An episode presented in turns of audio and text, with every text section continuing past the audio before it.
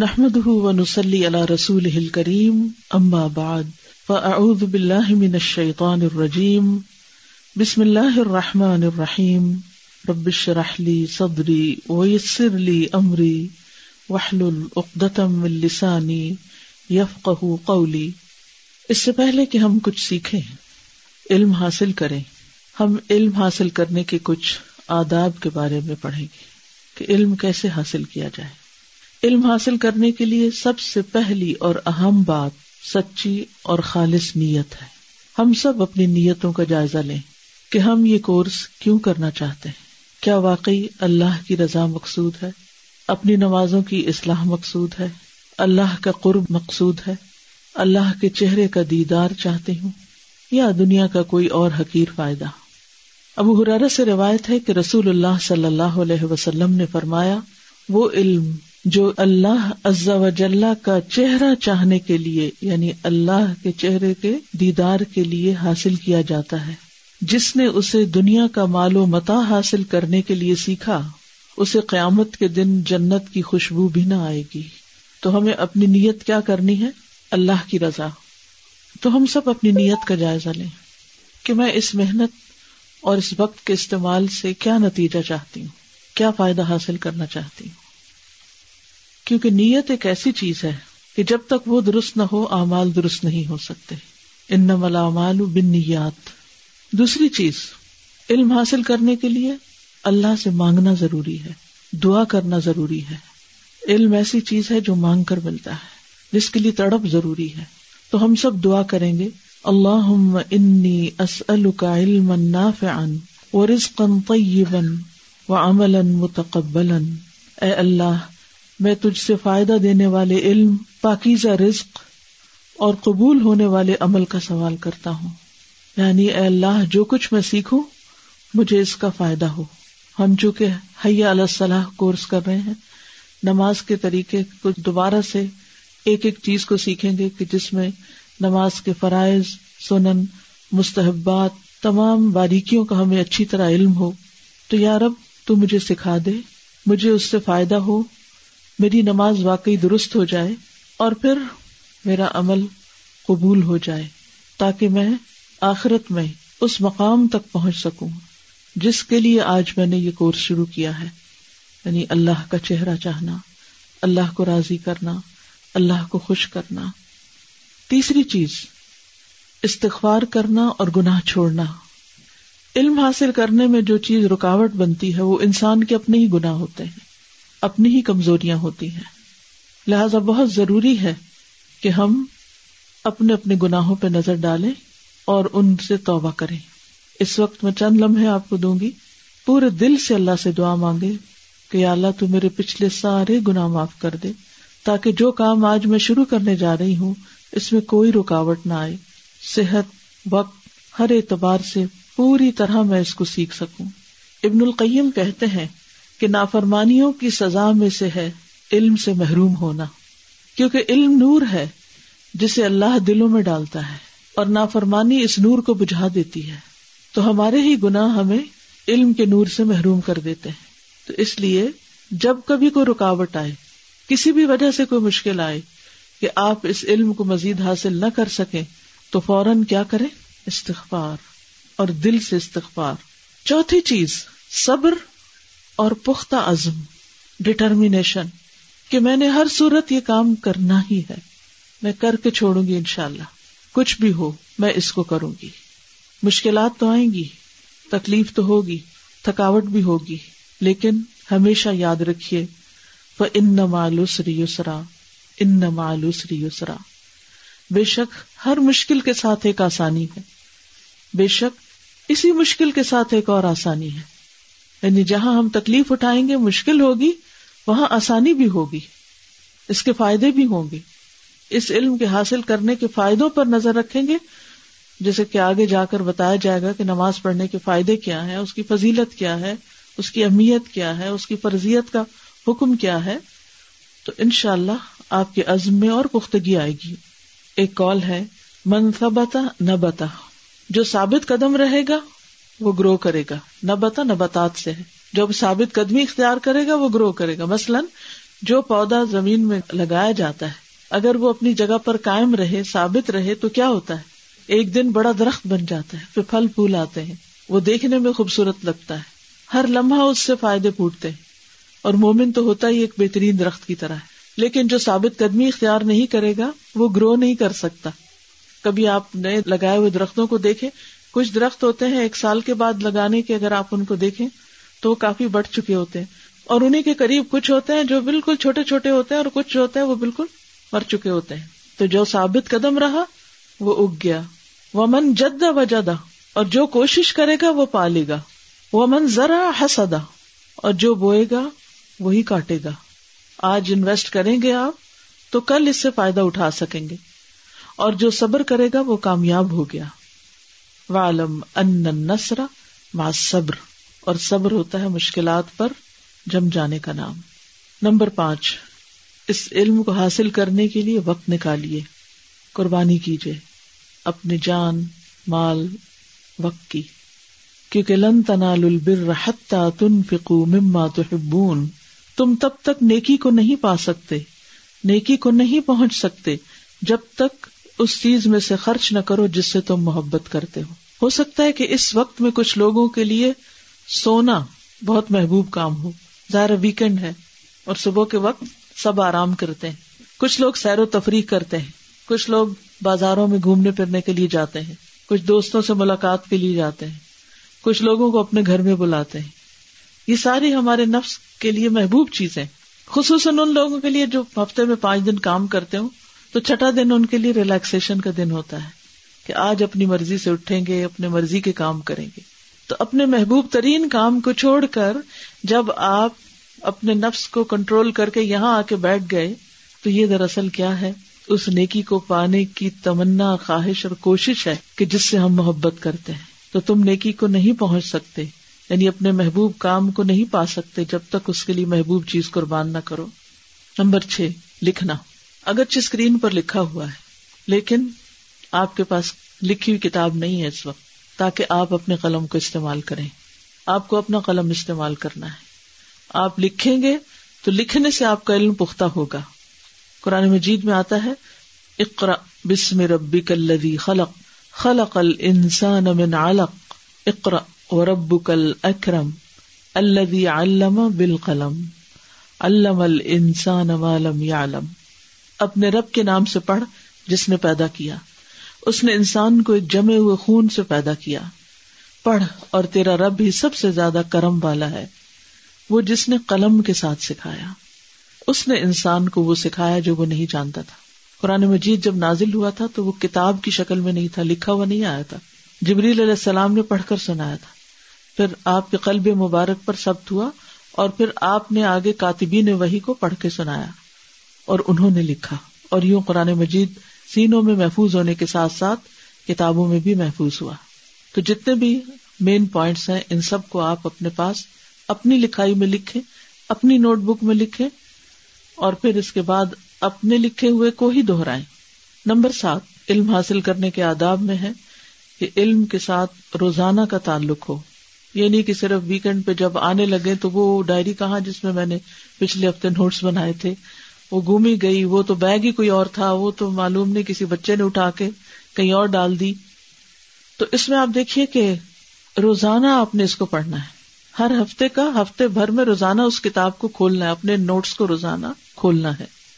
وہ ان احب العمال اللہ مادام و ان قلع رسول اللہ صلی اللہ علیہ وسلم نے فرمایا، اللہ کے نزدیک پسندیدہ عمل وہ ہے جسے پابندی سے ہمیشہ کیا جائے۔ خواہ وہ کم ہی ہو، خواہ وہ تھوڑا ہی ہو، لیکن ڈیلی ہو۔ اگر آپ ان باتوں کو، اپنے لکھے ہوئے پوائنٹس کو ہفتے میں پانچ دن مزید پڑھ کر آئے، تو آپ دیکھیں گے کہ یہ زبانی آپ کو باتیں یاد ہو جائیں گی۔ نمبر آٹھ دوہرائی ابن عمر سے روایت ہے کہ رسول اللہ صلی اللہ علیہ وسلم نے فرمایا، صاحب قرآن کی مثال رسی سے بندھے ہوئے اونٹ کے مالک جیسی ہے۔ اگر وہ اس کی نگرانی رکھے گا تو وہ اسے روک سکے گا، ورنہ وہ رسی توڑا کے بھاگ جائے گا۔ یعنی آپ اس کو ریویو کریں گے تو ہی یہ آپ کے پاس رہے گا۔ تب یاد رہے گا۔ نمبر نائن قرآن والوں کے ساتھ جڑنا یا اسی علم والوں کے ساتھ جڑنا۔ یعنی جو لوگ یہ کورس کر رہے ہیں، ان کے ساتھ تعلق رکھنا۔ اب آپ دیکھ لیجیے کہ آپ کس کو اس کورس میں اپنا بڈی بنائیں گے۔ کہ جس کو آپ سنائیں گے کہ آپ کو کیا سمجھ میں آیا اور وہ آپ کے ساتھ مذاکرہ کرے گا۔ تو یہ اس کورس کی ایک ریکوائرمنٹ ہے کہ آپ کا ایک بڈی ہونا چاہیے۔ بڈی کا مانا سمجھتے ہیں نا؟ آپ کا ایک ساتھی ہونا چاہیے کہ جس کو آپ بتائیں گے آپ نے کیا سیکھا اور وہ آپ کو بتائے گا کہ آپ نے صحیح سیکھا یا نہیں سیکھا۔ جس کے ساتھ آپ اپنے نوٹس بھی شیئر کریں گے، جس کے ساتھ آپ ٹیسٹ کی تیاری بھی کریں گے۔ چاہے تو آپ کلاس کے لیول پر اور چاہے تو اپنی کنوینئنس سے، لیکن ہر ایک کو اپنے بڑی کا نام لکھوانا ہوگا۔ کیونکہ جب تک ہم علم کو انسانوں کے ساتھ شیئر نہیں کرتے، علم کا مذاکرہ نہیں کرتے، علم پختہ نہیں ہوتا۔ نبی صلی اللہ علیہ وسلم کی مجالس میں جب آپ علم دیتے تھے، اس کے بعد صحابہ کرام ایک دوسرے کو سناتے تھے، ایک دوسرے کے ساتھ مذاکرہ کرتے تھے۔ مذاکرہ جو ہے وہ علم کی زندگی ہے، اور اس سے آپ کو دوسروں تک بات پہنچانے کا بھی ڈھنگ آتا ہے۔ اگر آپ اپنے ساتھی کو بتانے میں اور صحیح طور پر بتانے میں کامیاب ہو گئے، تو پھر آپ اپنے بچوں کو بھی بتا سکیں گے، اپنے ہسبینڈ کے ساتھ بھی شیئر کر سکیں گے، اپنے کلیگس کے ساتھ۔ زندگی میں کسی وقت، کسی بھی موقع پر آپ اس علم کو دوسروں کے ساتھ شیئر کر سکتے ہیں۔ اور جتنوں کے ساتھ آپ شیئر کریں گے اور وہ اس پر عمل کریں گے، وہ سب آپ کے لیے صدقہ جاریہ ہوں گے۔ کیونکہ اس سے بہترین انویسٹمنٹ کوئی نہیں ہو سکتی۔ ایک بات اگر آپ تیس لوگوں کے ساتھ شیئر کرتے ہیں اور وہ تیس لوگوں کو فائدہ دیتی ہے۔ تو وہ عمل آپ کا تیس سے ملٹی پلائی ہو جاتا ہے۔ یعنی آپ کو اپنے عمل کا بھی ثواب اور تیس اور کے عمل کا بھی اجر و ثواب۔ تو بول کے شیئر کیجیے یا لکھ کر کیجیے یہ آپ پر ڈپینڈ کرتا ہے۔ اور پھر یہ کہ قرآن کو اپنا ساتھی بنائے اور اس کے ساتھ ساتھ یہ جو قرآن و سنت سے آپ کو چیزیں دی جائیں گی، ان کو وقتاً فوقتاً پڑھتے رہیں۔ پڑھنے کے لیے ضروری نہیں ہوتا کہ آپ کے پاس ایک ڈیسک ہو چیئر ہو مخصوص جگہ ہو ہو تو بہت اچھا ہے، اس سے زیادہ یکسوئی ہو جاتی۔ لیکن اگر نہیں، تو آپ نبی صلی اللہ علیہ وسلم کی مثال دیکھیے، صحیح بخاری میں آتا ہے۔ عبداللہ بن مغفل کہتے ہیں، میں نے فتح مکہ کے دن رسول اللہ صلی اللہ علیہ وسلم کو اپنے اونٹ پر سوار خوش الحانی سے سورت الفتح پڑھتے ہوئے دیکھا۔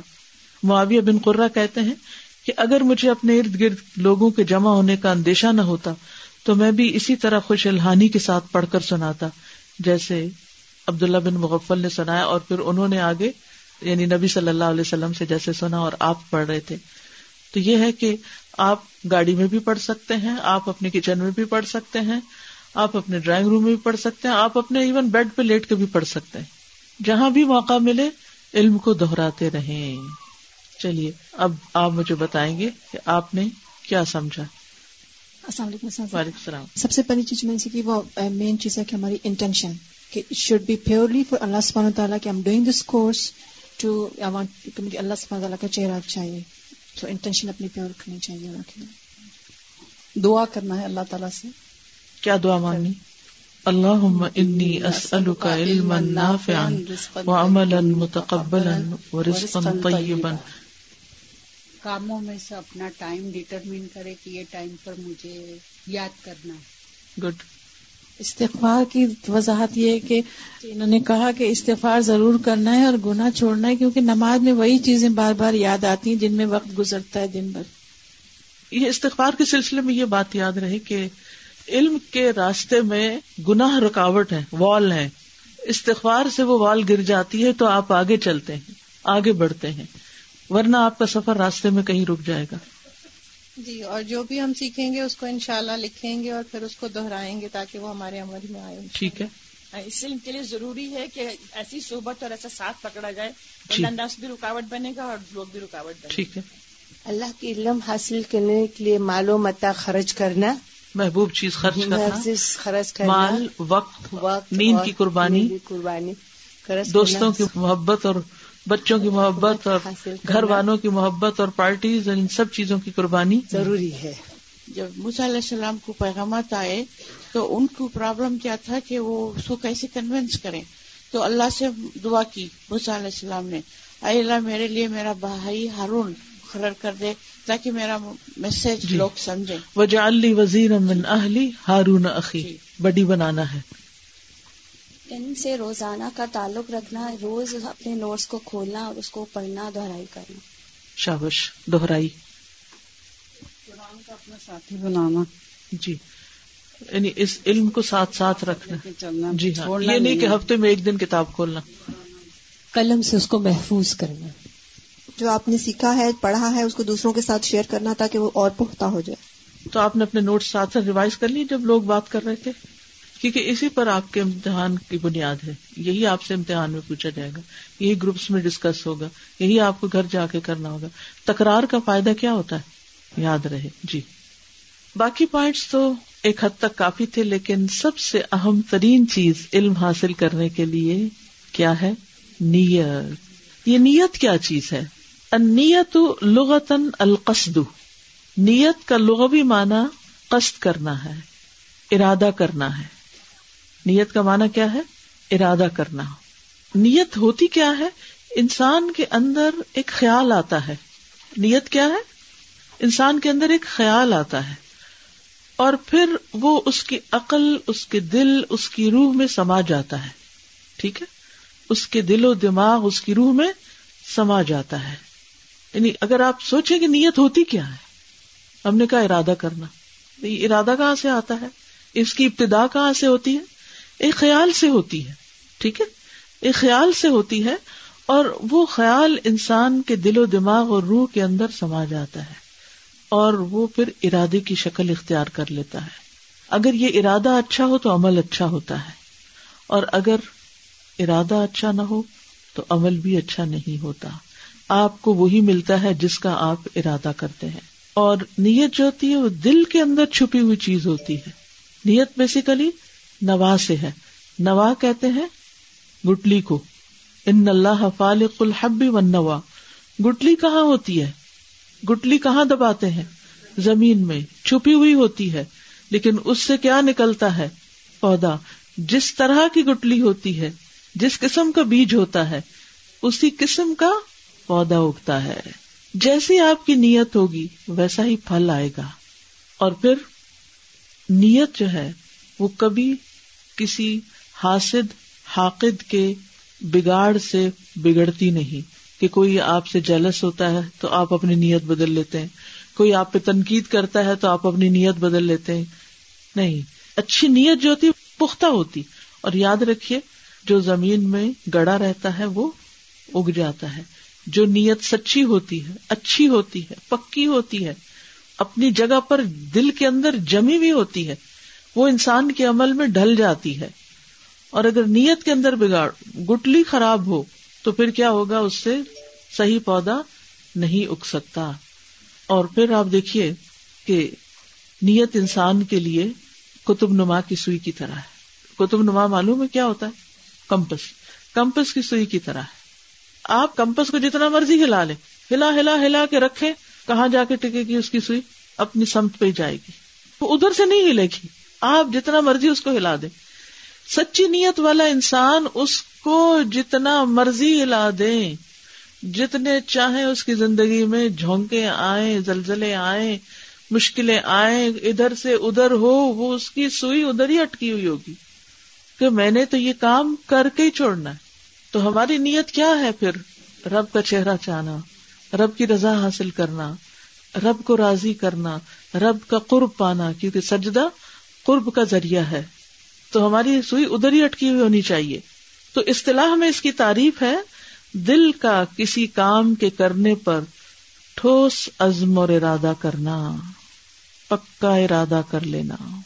اب آپ اپنے آپ سے پوچھیے پکا ارادہ ہے پڑھنے کا یا کچا پکا؟ پکی ہوئی چیز کھانے کا نتیجہ کیا ہوتا ہے اور کچی پکی کھانے کا کیا ہوتا ہے؟ کچے پکے علم سے کیا ہوتا ہے اور پکے پکے علم سے کیا ہوتا ہے؟ کچا پکا علم تو ہمیں ہے نماز کے بارے میں۔ ایسا نہیں کہ ہمیں نہیں پتا۔ ہم مسلمان گھرانوں میں پیدا ہوئے ہم نے نماز پڑھنی سیکھی ہے۔ کیا نئی چیز ہے جو ہم سیکھنے چاہ رہے ہیں؟ نہیں۔ ہمیں ابھی تک جس کی جتنی بھی زندگی آپ تیس، چالیس، پچاس، ساٹھ کے ہیں، ہر ایک کو نماز کی کسی نہ کسی رکن کی ادائیگی کے بارے میں کچھ نہ کچھ شک لاحق ہی رہتا ہے۔ پتہ نہیں میں ٹھیک کر رہا ہوں یا نہیں۔ یا کر رہے ہوتے ہیں تو اس کی دلیل صحیح طور پر معلوم نہیں ہوتی۔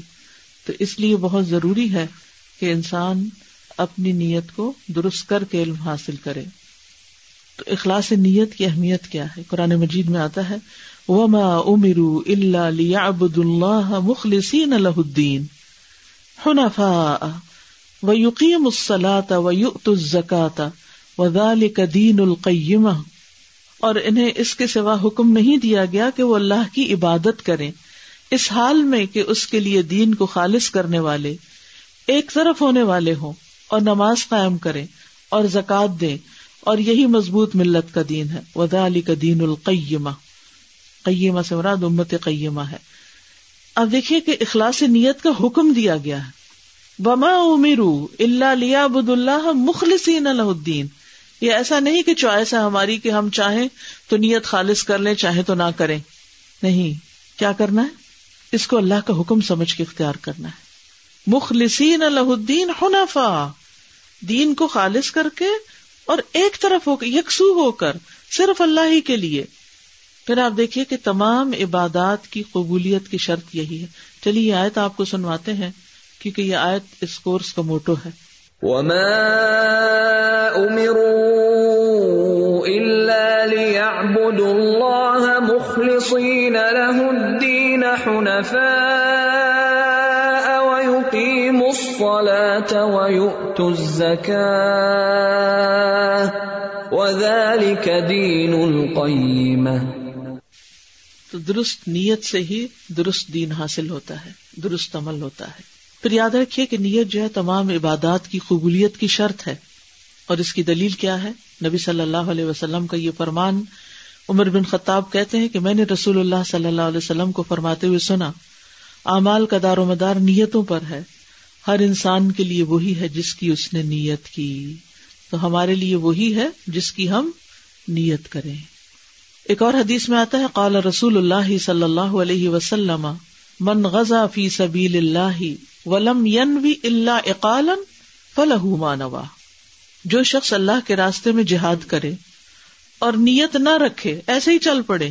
مگر صرف رسی حاصل کرنے کی، یا پھر یہ کہ صرف دنیا کا کوئی فائدہ حاصل کرنے کی او میں جاؤں گا تو وہاں کچھ مال لوٹ کے لے آؤں گا، تو اس کو وہی ملے گا جس کی اس نے نیت کی۔ بس دنیا کا ہی تھوڑا سا فائدہ، اگر اس کی قسمت میں کچھ ہے، تو پھر وہی بس مل جائے گا۔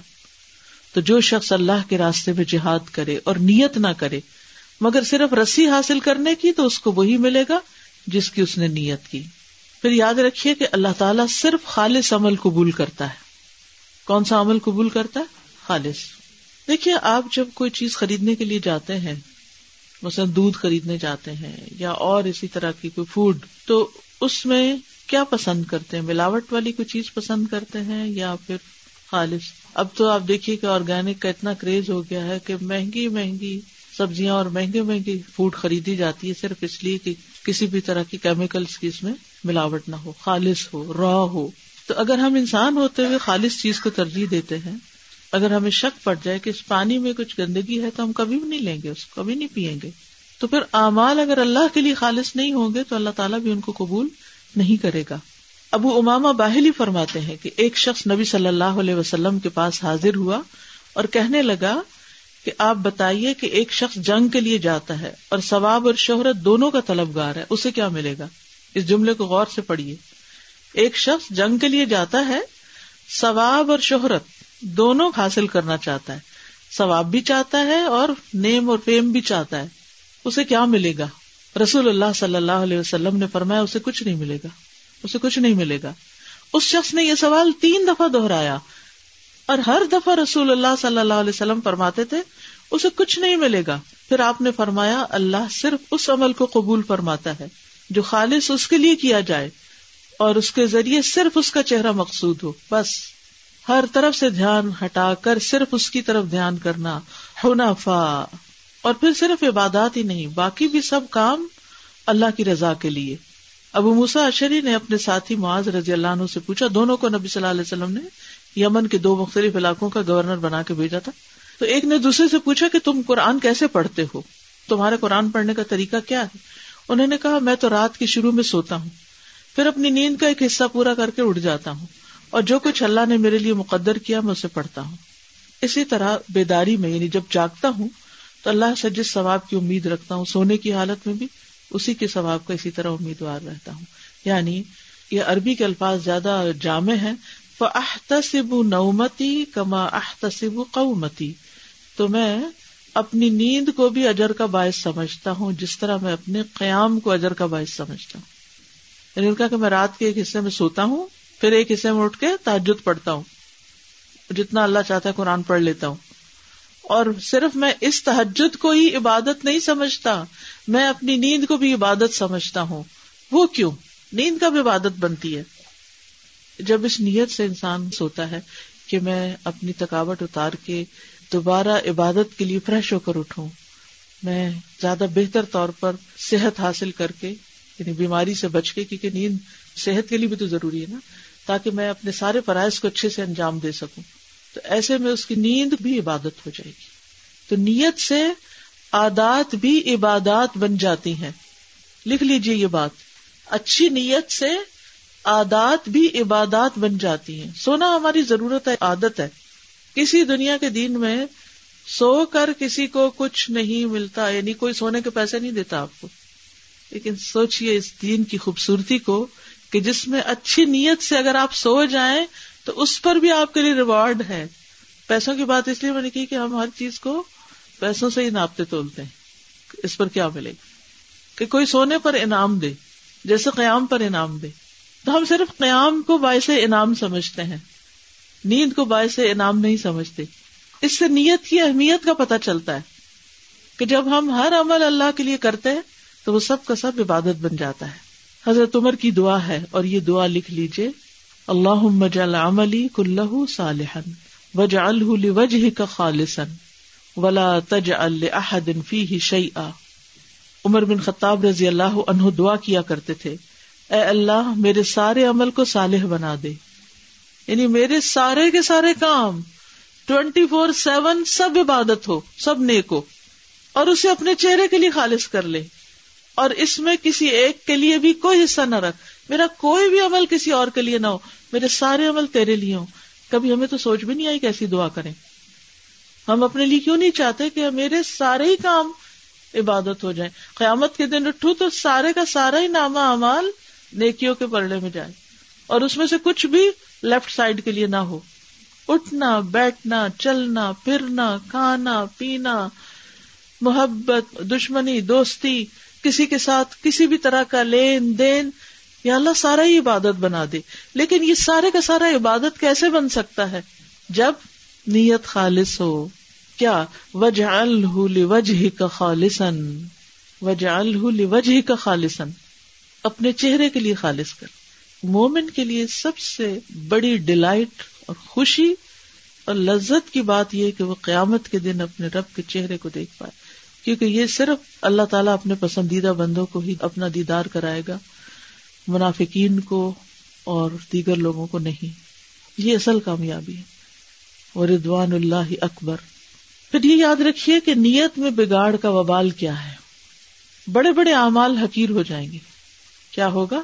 بڑے بڑے اعمال حقیر ہو جاتے ہیں۔ ابن المبارک کہتے ہیں، کتنے ہی بڑے عمل ہیں کہ نیت جن کو حقیر کر دیتی ہے۔ اور اس میں زیادہ خوف ہوتا ہے انسان کے لیے۔ کیونکہ جب چھوٹا کام کر رہے ہوتے ہیں نا تو اس میں نیت سنبھالنا کنٹرول کرنا آسان ہوتا ہے۔ لیکن جب کام بڑا ہو جاتا ہے نا، اس کا والیوم بڑا ہو جاتا ہے یا وہ ویسے بڑی نیکی شمار ہوتا ہے تو اس میں لوگ بھی تعریفیں کر کر کے نیت خراب کر دیتے ہیں۔ اور اس کی دلیل کیا ہے؟ وہ ہجرت والی حدیث۔ سو جس نے اللہ اور اس کے رسول کی طرف ہجرت کی تو اس کی ہجرت اللہ اور اس کے رسول کی طرف ہے۔